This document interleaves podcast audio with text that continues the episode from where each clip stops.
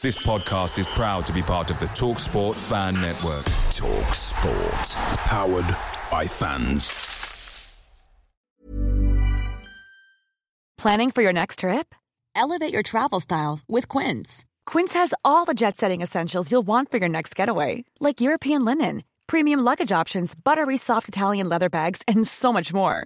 And is all priced at 50 to 80% less than similar brands. Plus, Quince only works with factories that use safe and ethical manufacturing practices. Pack your bags with high-quality essentials you'll be wearing for vacations to come with Quince. Go to quince.com/pack for free shipping and 365-day returns. The Talk Sport Fan Network is proudly supported by McDelivery, bringing you the food you love.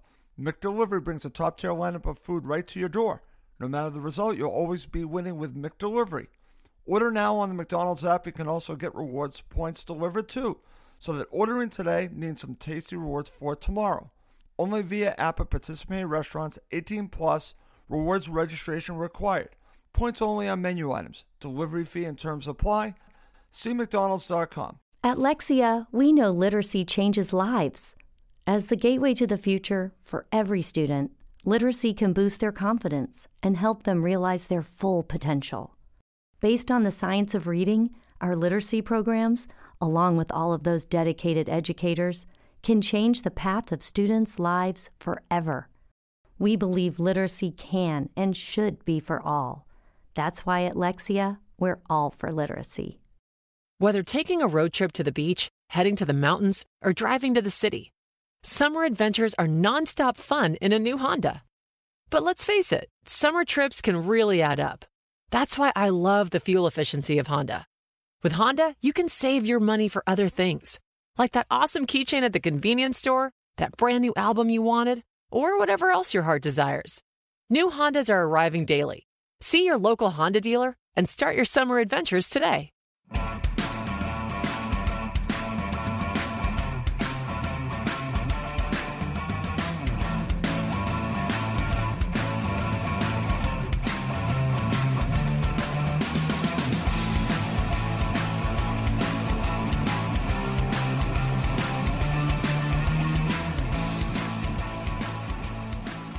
Welcome to Cottage Talk. I am Russ Goldman, and this is the Player Rating Show, which is a new feature for this season.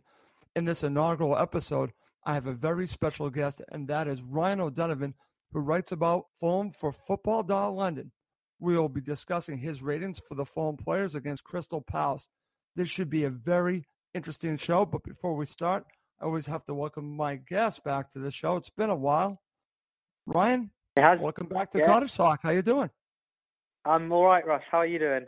I am doing great. I look forward to doing this with you. Like I said, this is a new feature on Cottage Talk, and what better way to start it off by doing it with you? You do player ratings, so uh, I look forward to doing this with you. Yeah, it should be should be a good chat. It definitely should, and uh, I will be reading the player ratings from Ryan's article that he actually posted right after the match, and he also has a new article that I would highly recommend you going to Football London and reading it, it talks about the players that made their debuts. He goes a little bit further into it. I'll be reading excerpts from that as well. But Ryan, before we go through the player ratings, just want to get your overall thoughts on the match on Saturday. Yeah, I think Fulham were taught a bit of a lesson in Premier League football and how the top flight works. To be honest, they started the game well. I thought. I thought they did quite well. They continued how they played in the Championship. You know, they saw a lot of the football. They used the wings well, but you know that that bit of Premier League experience that Crystal Palace had shone through in the end. You know, two devastating counter attacks really finished Fulham off. You know, they were clinical, whereas Fulham weren't. And exactly. once that first goal went in after after after half time, I couldn't really see Fulham getting back into it. And that Zaha goal just ended it for them. Absolutely, and it's funny, Ryan. I, have been trying to think of a an analogy to this match. I'm going to throw one out. I don't know if you can agree with me on this. I'm not talking about the style of play. I'm just talking about how the match went a little bit, how Crystal Palace reacted to how this team played against Fulham as well. This kind of reminded me how the match went. Team taking advantage of mistakes like Fulham played against Brighton Hove Albion. Yeah, yeah. I mean, you could look at it that way. Brighton at the time were obviously looking to chase promotion. They had the clinical side to them back then. So yeah, you, you could draw similarities to it. I think then Fulham were trying to get to grips with a new side as well, which they're doing now too. So yeah, I think I think that would be a fair comparison. Okay, excellent. All right, let's get into this. Before we do, uh, I was talking to you off air, and uh, obviously do your player ratings right afterwards. Do you feel now, a couple days later, that you might have to adjust a little bit, or do you feel strong that your ratings, say a couple days ago, should just stay the way they are? Yeah, I mean, I've looked through it today before we came on, just to just to remind myself. And having a look through it, I think, you know, this I, I, I don't think too much would have changed in my opinion now, okay. based on them. They they weren't. I don't think I can give them any higher, and to give them any low would be a bit unfair on some of them. Sure. Okay, excellent. All right, let's start with your rating for the goalkeeper, Fabri. You give him a six. This is what you actually said your article about the new player debuts. I'm just going to read it and then we can talk about this is what you wrote. It was always going to be a tough debut for Fabri after he and fellow new signing Sergio Rico pushed fan favorite Marcus Bettinelli out of the matchday squad. Jokanovic likes his keeper to be comfortable with the ball at his feet, with most attacks starting from the keeper, but the Spaniard struggled with that aspect of his game with his distribution to the fullbacks, not the best I've seen. He also had a tendency to come out of his goal to try and claim balls that had been pinged over the two center backs. There were a couple times this caused a bit of panic in the stands. Firstly, when he came running out and sliced his clearance, and then secondly, for Wilfried Zaha's goal, where had he stayed on his line, Zaha would have had a harder job to tuck it underneath him. Okay. Then you also say there were some positives. He made a stunning save to keep out Christian Benteke's header with his shot stopping seemed reasonably good. There's a long way to go, and once Fabri gets used to how Fulham play, he is sure to get better. And like I mentioned, you give him a six. Very interesting thoughts there. The, the one thing that stands out to me, and this is something that I talked about on the post match show, Ryan, was the argument that is if he did not come out, he would have made it much tougher. And you actually back it up on Zaha's shot. He, you know, again, Tony Gale actually said his commentary on the broadcast that he made it much easier. Paraphrasing a little, little bit, but he was just talking about how the situation would, was easier now for Zaha to score that goal. So talk about Fabri. Yeah, I think the main thing for me was his tendency to, to come rushing out of goal, and he did it a couple of times, like I mentioned in that article. I'm not quite sure why. Maybe it was because Fulham were playing a bit of a high line and they'd spoken about those balls in over the centre backs during pre-season because I noticed that was quite a bit of trouble in pre-season. I remember the game against Sampdoria where the two centre backs really struggled with that ball pinged over from from either flank right diagonally over their heads. Whether or not that had something to play into as to why he kept rushing out of goal, I don't know. But that that's that's the key thing for me. You know, there's a couple of times where he had he didn't need to come out of goal. It's the one where he sliced his clearance I don't see why he kept rushing out a goal like he did. And then, of course, for the Zaha goal, he's come rushing out, obviously trying to think he's going to cut the angle down a bit. But Zaha doesn't take it round him; he just slots it underneath him right. with a really nice finish. It has to be said. Yes, I do agree with Tony Gale. You know, if he stays in goal or doesn't rush out as quickly as he does, he, he makes it he makes it far more difficult for Zaha because Zaha is going to be pushed away from goal. But I think it was Chambers who was who was coming back to get him, he's pushed away from goal. It's not an easy finish from the edge of the box then, but you know there was some positives for him. I do think he's a good shot stopper. He's he, he seems to be honest, he only seems to be a small man, but he's got a good leap on him. I think that save where I thought originally it hit the crossbar, but it seemed that he got a hand to. It. I thought that was a very good save. I think once he gets a bit used to how Fulham play, obviously coming into a new side, being the goalkeeper, Fulham work out from the back. I think once he gets that kind of confidence in him once he knows how the rest of the team play. I think he'll be a decent goalkeeper. One thing that concerns me because Crystal Palace didn't really press Fulham, so that's going to be a, a test for Fabri. Would you agree? I think so. Yeah. Once teams come out and, and, and press the goalkeeper, don't let Fulham play it short like they were doing. I do think he's going to struggle with his clearances a bit. But looking back, David Button wasn't the best at take kicking out from the back. No. Marcus Bettinelli took a long time before he started hitting his fullbacks with these goal kicks as well. So I, I do think it's something that will come with time. Okay. Very good. All right. Let's move on to Calum Chambers. You gave him a six as well. This is what you said on your article about the Fulham players that debuted. the Arsenal loanee went straight into the starting 11 and showed he is certainly going to be one of Fulham's regular center backs this season. Chambers had a very good debut and did well to keep Zaha relatively quiet, stopping the winger in his tracks a few times with some really well timed tackles. He also did a good job on Benteke, who didn't really have a sniff during the time, with Chambers' physicality on the ball a real positive. He found himself in positions where Crystal Palace wingers were running direct at both him and Maxime Le Marchand, although there was less down to himself and more down to the space Fulham left in between midfield and defense when attacking. A pretty solid debut. And before I get your take on this, the one thing that I want to say when I was thinking about both Le Marchand, but especially Chambers, he seemed assured. He did not seem that he was nervous at all. He just seemed like he belonged as a full center back there. That that was the impression I got. So I actually, you know, I saw a six. I thought maybe a little bit higher, but I understand why you gave him a six. But I think there's a lot to come from Calum Chambers. So your thoughts? Yeah, I agree completely. I thought out of the two players, I was impressed with Le Marchand as well. But out of the two players, I thought Chambers really did look assured in that in that centre back role like I said in my my bits afterwards, he he did well with with Zaha. I didn't think I don't think he expected Zaha to be running at him as directly as he did. You know, Zaha made use of that space that was in behind Cyrus Christie after Christie went forward quite often. I don't think he was expecting to come up face to face with Zaha like that. But I do think he did quite well against him. You know, he he has got experience. He's he's he's at Arsenal for a reason. There's obviously some quality there. And I remember in the uh, Euro under 21s a couple of years ago playing for England, he looked very, very good in that. So yeah, I think I think Fulham have a real player on their hands there. I think he could add that you know that defensive muscle that Fulham haven't really had in the last couple of years. Good point. He reminds me of a, of a better Thomas Kalas. You know, Thomas Kalas was quite good with with defending players, with having the ball at his feet. He had that physicality as well. But you know, he he, he I don't think Kalas would be able to match up with a player like Zaha, like Chambers did. I think Chambers is probably an upgrade on Thomas Kalas.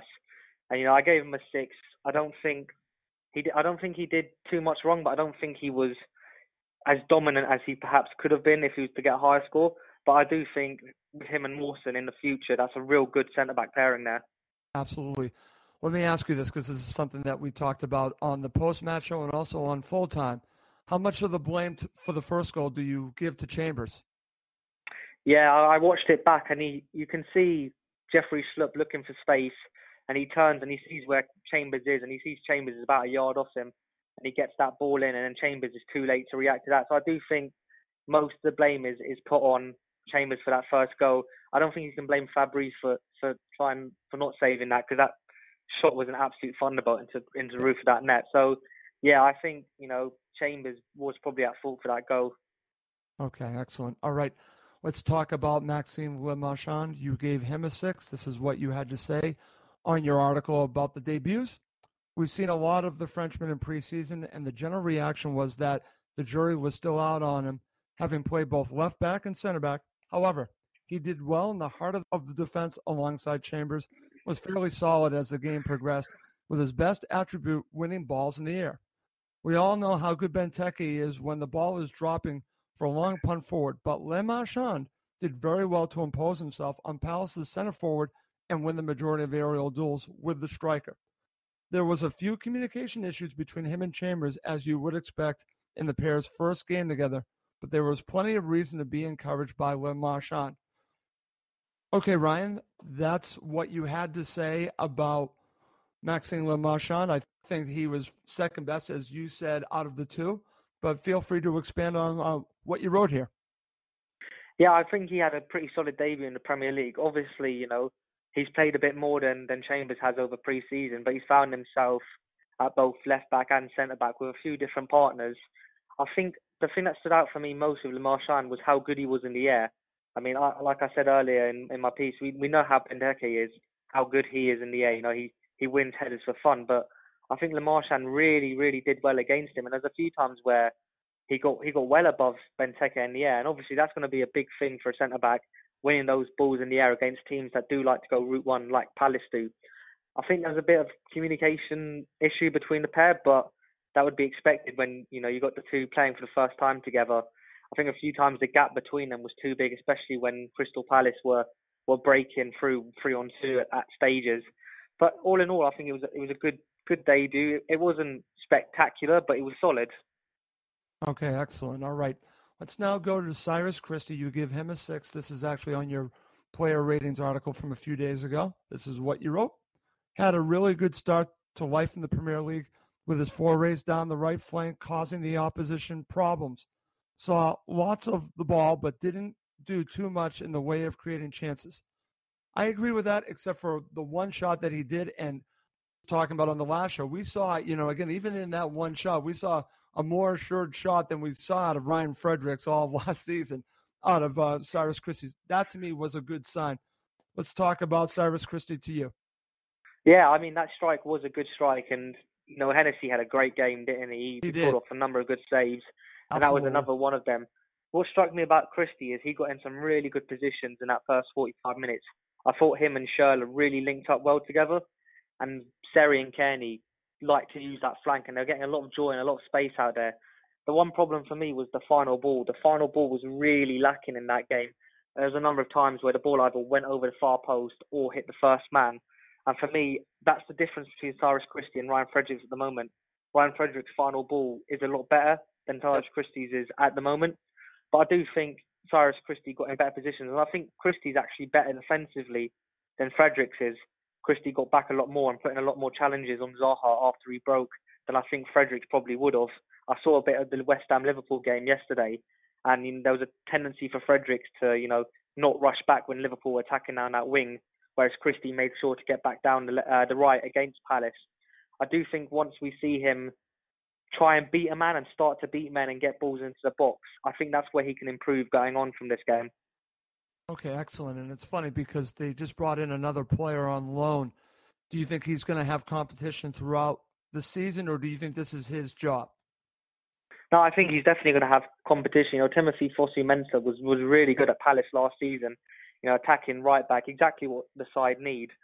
Younger than Christie by a few years, not too many, but it, it'll be interesting. It's it's always good to have competition, but for me, I don't see you bringing in a player on a season-long loan at the age of 20 for him to be a backup. I think he's going to challenge to start Okay. on the right, and it'll be interesting to see which one uh, goes for. Excellent. And listen, I'm I'm all for competition and potential upgrades. Maybe he'll be an upgrade, but again, it's a battle. We'll see who wins that. And that's why I wanted to ask you that. So you don't see this as just going to be Christie's job. He's going to have to earn it. Yeah, definitely. I think like most of these players now, when we spoke to um, Jokanovic on Friday, he said there's no room for sentiment in this team. Yeah. It has to be the best players playing. Oh, I I know agree. Cyrus Christie's only been here for January, so there's not perhaps that much sentiment with him, but he's going to have to earn his spot like every single player in that side are. Okay, excellent. All right, my friend, let's talk about Joe Bryan. Unfortunately, he went down with an injury, so definitely want your thoughts. You gave him a six. This is also from your debut article. This is what you wrote. Despite his debut ending early thanks to an ankle injury, Bryan looked every bit the Premier League player and made the step up from the championship to the top tier almost seamlessly. He looked good on the ball, could pick a pass, and was able to attack down the left. However, he wasn't quite up to speed on how Fulham play, having only trained with his new teammates for a day and, and after signing from Bristol City on deadline day, with the chemistry between himself and Ryan Sessegnon not yet there. There was also a few long balls forward that Bryan dispatched, which was out of sync with the rest of his teammates were doing, but that will all come with time. Okay. Ryan, very interesting take. It's funny because, again, I go back to my conversations on the full time show and post match show. My co host, Emilio Danello, not that he was down on Bryan, but he was feeling that he looked like a championship player. I'm paraphrasing, playing in the Premier League, you know, and again, he thought he was okay, he was decent, but you feel a little bit differently here. You think he looks like a Premier League player right now. Let's talk about Joe Bryan. I do, yeah. I've seen the reaction for Joe Bryan's been quite mixed. You know, some fans are saying I thought he played well. That's my opinion. Yeah, yeah. Some some have said he's looked very well. I'm in that camp, and others have said, you know, he's a championship player. He's not what we need. I think you know you've still got the ghost of Matt Targett hanging over that left left side a little bit. Good you know, point. he he obviously didn't come back in, and we know how Yep. good he was. But from what I saw from Joe Bryan, you know, he looked comfortable on the ball. He looked like he can he could pick a pass. He can cross the ball as well. I think once he gets that that chemistry going, you know, it's important to remember with Joe Bryan that he only had a day's training session with the side. And to have a day training session with the side and come into yeah, come into the Premier League. You know, the Premier League is such a competitive league. He's playing against lads that have played in it for four or five years. So to come in with just one training session, you know, I think he handled himself very well. He didn't do anything above board like a lot of the players on, on Saturday, but I, I was impressed with how he handled himself. And it was unfortunate that he, he got that injury. I noticed he picked it up a bit earlier in the game and then he came off about 10 minutes later, which was quite interesting. It looked like he wanted to try and run it off. So Jokanovic said that he's not expecting it to be a big problem, but Okay. if, if they lose, if he's not fit for the game on Saturday, you have That's more headaches at, at- in defence. You know, he's already missing Tim Ream and, and Alfie Mawson from Saturday. We don't know if Tim Ream's going to be available, but he's expected to start training again. If you lose Bryan for, for at left back on, on Saturday against Spurs, you know you got who who do you play there again? You've got that whole question that raises Yeah. itself. But going back to Bryan, all in all, I thought he looked good, and I think over the course of the season, he'll prove himself to be a good player.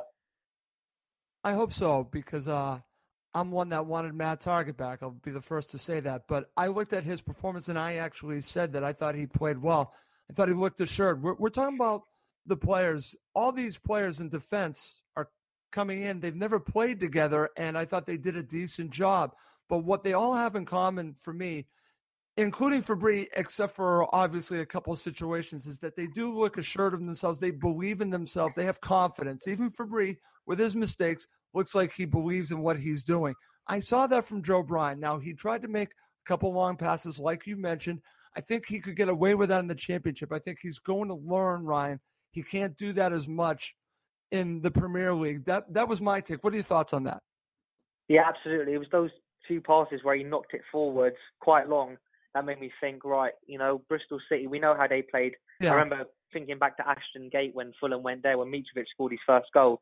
I remember it was a lot of long balls from Bristol trying to pump it into the box. And yeah, like like you said, it is a lesson to learn from him. Again, he's only had a single day training with the side, so he, he doesn't know how they really play. I know Jean-Michael Seri, I remember Bryan locked it long one time and Seri had a massive go at him for it when the shorter pass was on. So it's all learning, you know, he's going to learn Yes. that. I don't think we're going to see too many more long punts forward from Bryan as he gets more and more to grips with how this Fulham side play.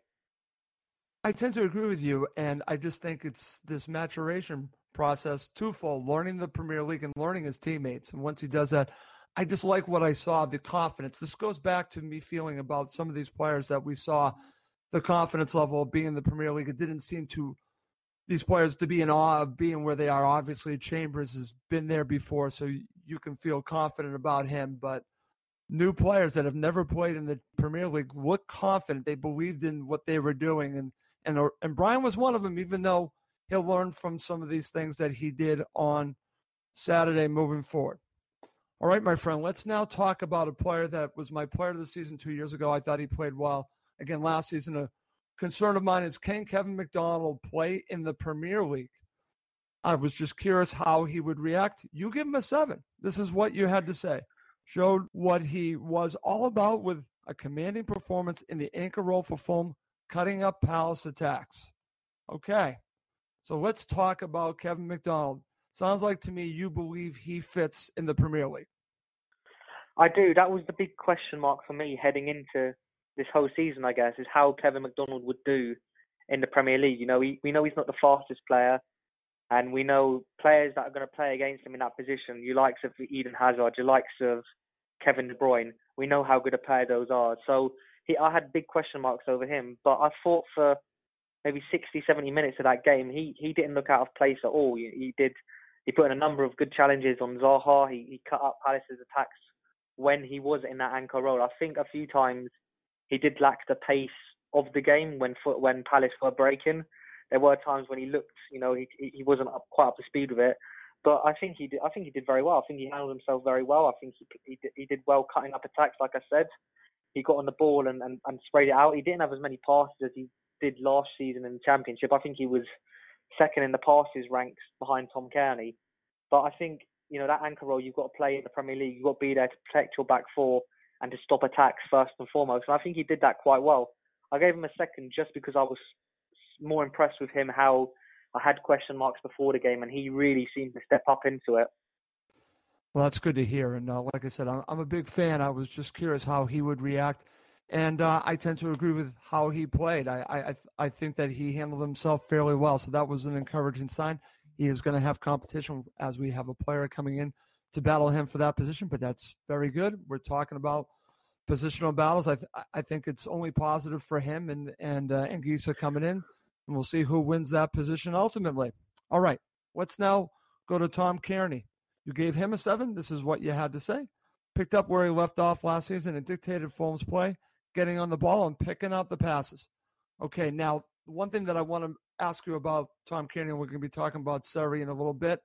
I actually was reading a, a post. It was a man of the match poll on Friends of Fulham, and uh, one comment was from a from a member of Friends of Fulham talking about the relationship between Cairney and Seri, and I'm paraphrasing because I don't have it right in front of me, but that that will be better over time. I think is where that poster was going to. At you know that relationship just needs time to gel, basically. So, what are your thoughts about Cairney, and and also the situation with him and Seri? Is this just the starting point? Yeah, so I thought Cairney had a good game. I thought he raised his game from the Championship into the Premier League, and he looked every inch a Premier League player. You know, he, he got on the ball, he dictated which way Fulham were going to go and play, and I think he did reasonably well. I think he quieted down as the game went on, like a lot of the Fulham players did. But you know, Palace did control that game and see it out well towards the end.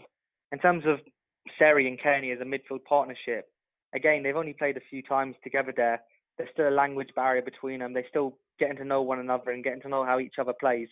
And I do think that that that partnership has the potential to go places. I like Tom Cairney and I really like Jean Michael Seri. I thought he was brilliant. So going forward from here, I'm, i would be interested to see how that partnership develops. I think it has potential. I think it's got a lot of potential actually, especially if you know Kevin McDonald doesn't play and Anguissa comes in into that holding role. If he's the player that you know Tony Khan obviously thinks he is, that will allow Tom Cairney and Seri to both have like a defensive backup, defensive, I guess, insurance policy for them to really get forward. The only concern about me with Tom Cairney is when you're playing teams like Tottenham, like Manchester United, Manchester City, is that defensive side of the game isn't really there, and you can't afford to have passengers in the Premier League. Right. I don't see when Fulham don't have as much of the ball. I don't see how much Tom Cairney's going to do off the ball in terms of getting in positions and making challenges. But of course, that that's all to come. We'll see how he does next week against Spurs. But that that is a, a sticking point for me. And that's something to really watch for against Tottenham Hotspur. And I'm looking forward to that match because I think this is a true test to see how Fulham play when they don't have the ball all the time. That's we're going to learn a lot, I think, even early on about Fulham. Uh, you know, again, the maturation of this team because they're used to having the ball and. Uh, like you said, the defensive side of the ball when you don't have it all the time. How will Tom Cairney react to that? And uh, we're going to see. And this is one thing to watch. I'm glad that you pointed that out. All right, let's now talk about Jean Michael Seri. He was uh, he won the man of the match on the Friends of Fulham poll, and uh, many people have had him as the man of the match. This this is what you said, and you gave him a seven. Again, from the debut article that you wrote.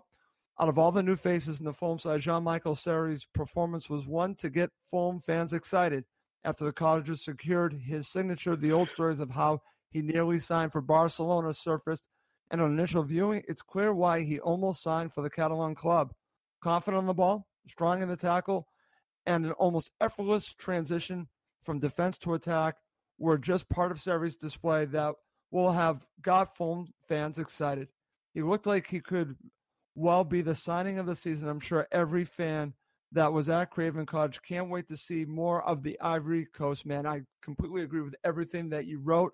It's funny, Emilio Danello said that he might be the best debutant that he's seen play for Fulham ever, which is a huge statement. Just talking about first match.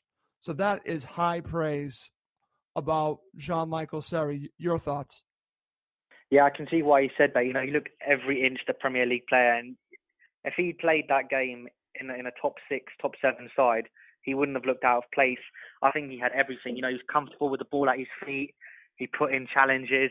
I remember there was one bit when he barged Christian Benteke off the ball in, in midfield, and for a man that's probably about five foot six, maybe, yep. that that really showed exactly what he was all about. He could pick a pass out.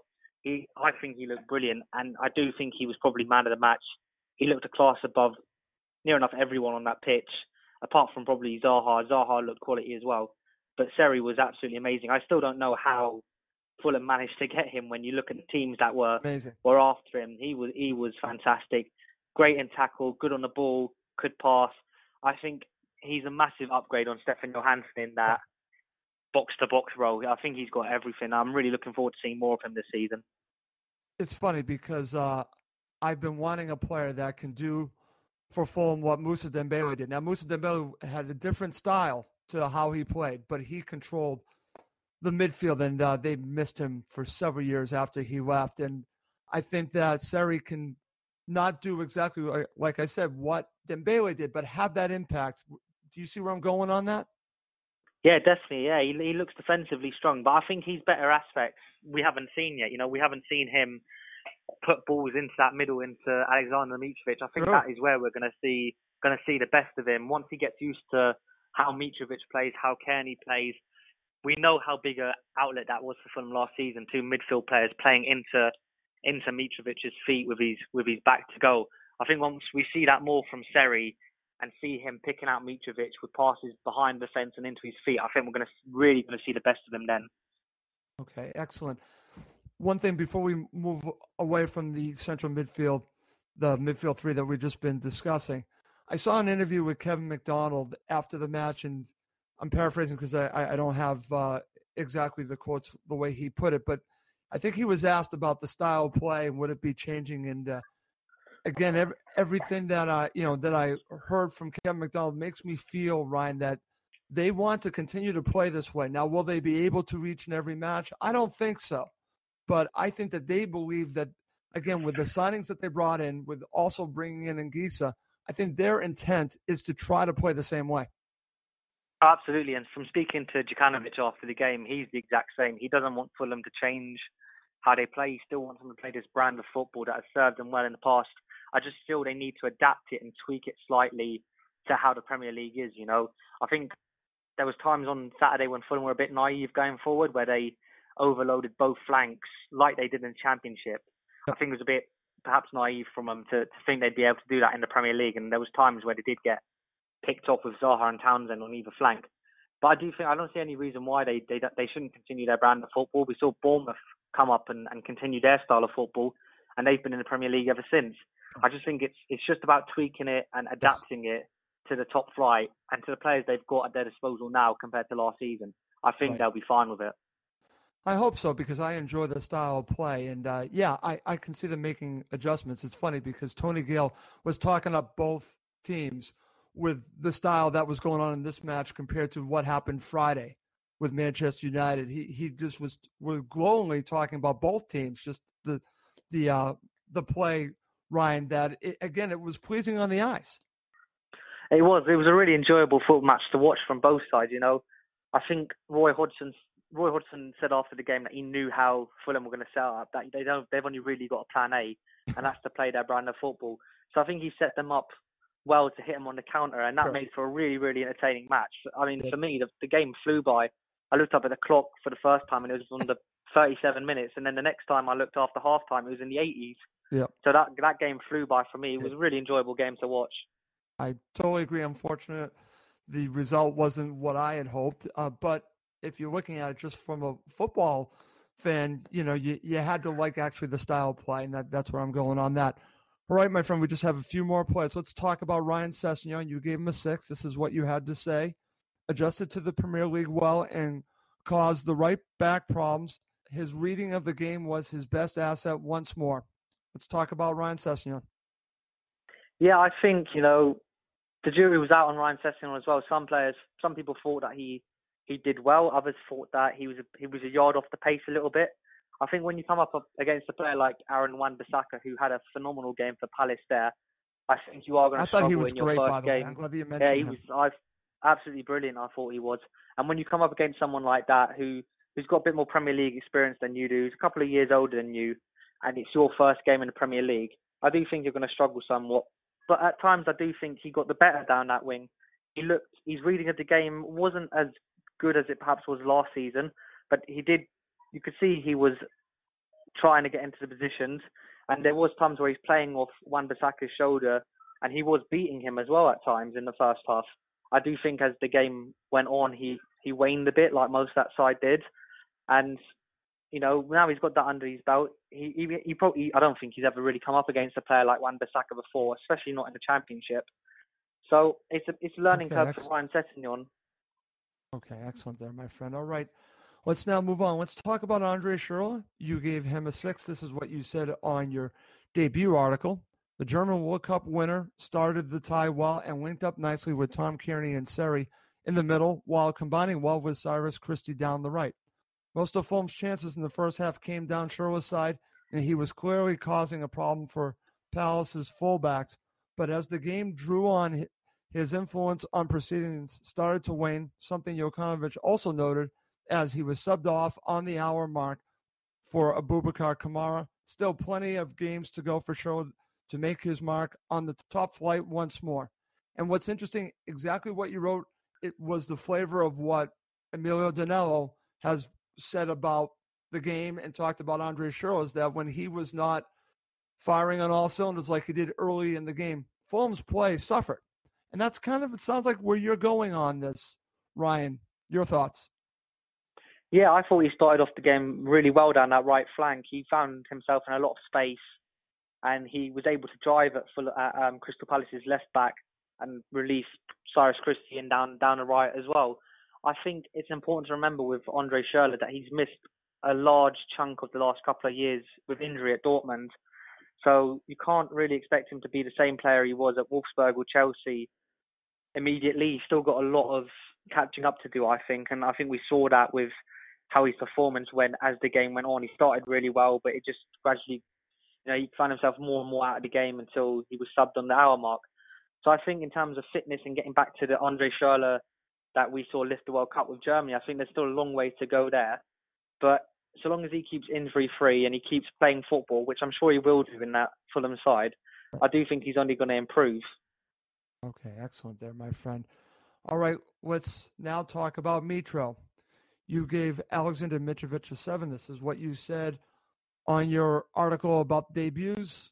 A second debut for Mitrovic for Fulham colors, and it was what fans have come to expect of him strong and a focal point for the attacks. He was unlucky not to get himself a goal as his play with his back to goal caused Palace's defense problems.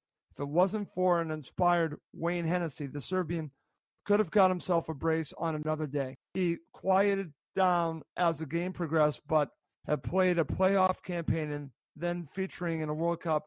It will take time for Mitrovic to get fully match fit. An encouraging start to life in the Premier League for the striker. I tend to agree with you on this. I, I agree with your rating. I think that this is just a start for Mitro. We saw what he can potentially do, but I think you also have to give credit to Wayne Hennessey. I don't think enough has been talked about the play of their goalkeeper because I thought he was potentially the difference in the match. Yeah, I think that was probably Wayne Hennessey's best game in a Crystal Palace shirt, and it's just typical. It had to Yeah. come against Fulham, didn't it? Exactly. Yeah, I think I think with Mitrovic, I'd be more worried if he wasn't having the chances. I think at Newcastle United, you know, they didn't really play to his strength, and he, He didn't really have those chances. chances. Yeah, exactly. And you know, although he didn't score with a striker, if you're getting those chances, you know he's in the right place. So I, I'd be far more concerned if we weren't sat here now talking about Mitrovic, giving him a five and saying he, he didn't, he wasn't really in the game, he didn't really have chances. I'd be far more worried then than sitting here now saying he had three great chances and Hennessey pulled off some fantastic saves. I think going forward from here, you know, he's only going he's only going to get better as well. He's going to learn how these new players play. I think there was one point where towards I think it was in the final couple of minutes where Abubakar Kamara has beaten his man down the left hand side, and instead of dragging it back for Mitrovic to hit from the six yard box, he's tried to smash it goalwards from a really Yeah. silly angle. I think if he'd played it off for Mitrovic, Mitrovic probably would have scored that. Yeah. But again, you know, I think he had a really good performance with his back to goal. He caused Palace problems. He was physical. He was aggressive. He's what you want from a striker in the Premier League. And I think, you know, once he, if he, if he didn't come up against a player like Hennessey, having the game of his career. He would have scored at least one goal. Okay, excellent. It's very interesting. I, I was encouraged by the play of Mitro. When my co-host was uh, took the other angle on this, was a little bit concerned because he did not score.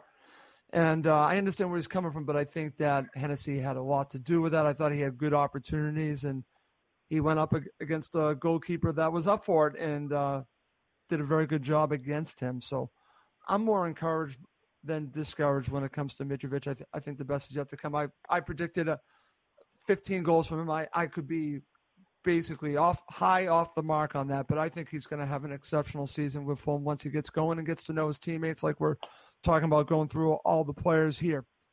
All right, Ryan, to finish up, let's just talk about the subs all together. I'm just going to give the ratings for them. If you just want to share, you know, a couple words or sentence or two on each one, that's fine. You gave all of them five: Kamara, Vietto, and Johansen. Let's finish up talking about the substitutes. Yeah, I gave them five. You know, five is my bang average score for a player. If they don't do nothing, if they don't do anything that's above board or below board. You know, five is bang average for me. So they all came on. They didn't really put their heads above water that much. I think it was fairly average performances from all of them.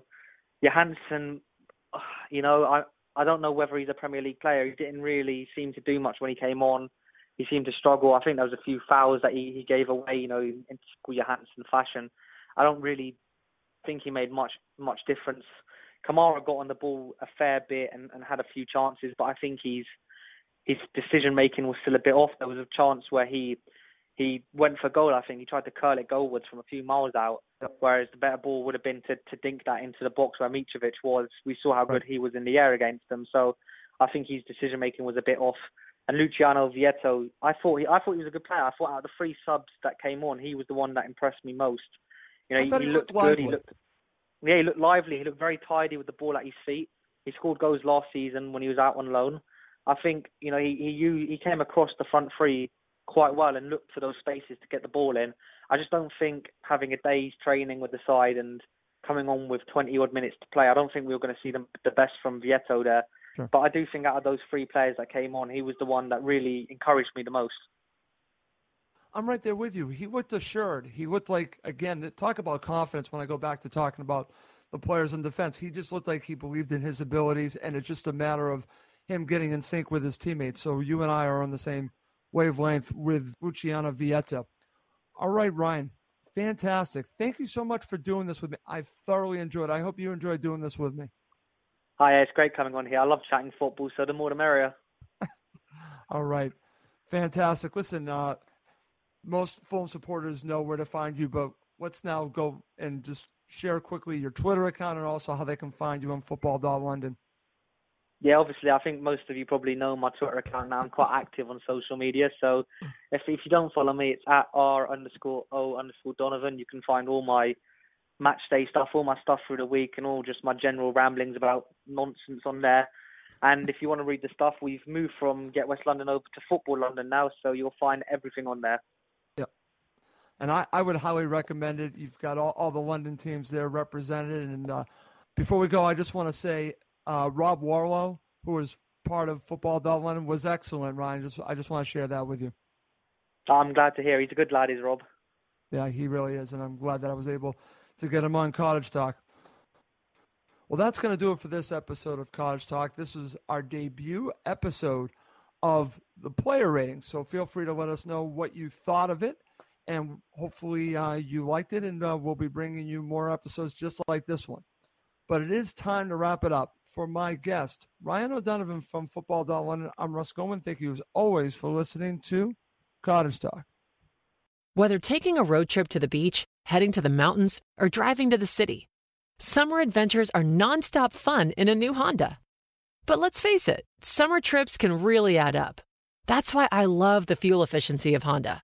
With Honda, you can save your money for other things, like that awesome keychain at the convenience store that brand new album you wanted, or whatever else your heart desires. New Hondas are arriving daily. See your local Honda dealer and start your summer adventures today. It's the 90th minute and all to play for at the end of the match. All your mates are around. You've got your McNugget share boxes ready to go. Your mates already got booked for double dipping, and you steal the last nugget. snatching all three points. Perfect. Order McDelivery now on the McDonald's app. Are you in? I know I'm in. At participating restaurants, 18 plus, serving times, delivery fee, and terms apply. See McDonald's.com. Hey, it's Danny Pellegrino from Everything Iconic. Ready to upgrade your style game without blowing your budget? Check out Quince. They've got all the good stuff shirts and polos, activewear, and fine leather goods, all at 50 to 80% less than other high end brands. And the best part? They're all about safe, ethical, and responsible manufacturing. Get that luxury vibe without the luxury price tag. Hit up quince.com slash upgrade for free shipping and 365 day returns on your next order. That's quince.com slash upgrade. This podcast is proud to be part of the TalkSport Fan Network. Talk Sport. Powered by fans.